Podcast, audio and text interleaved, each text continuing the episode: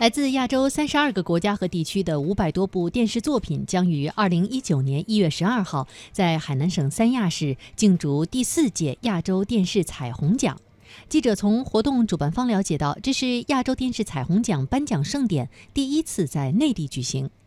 亚洲电视彩虹奖的宗旨是加强亚洲国家和地区之间的电视节目制作业的交流与合作，表彰亚洲优秀电视节目和杰出人才，增进亚洲电视业界同仁间的交往和友谊，促进亚洲各地电视节目的共同发展。而在此之前，该奖项已在中国香港、澳门举办了三届。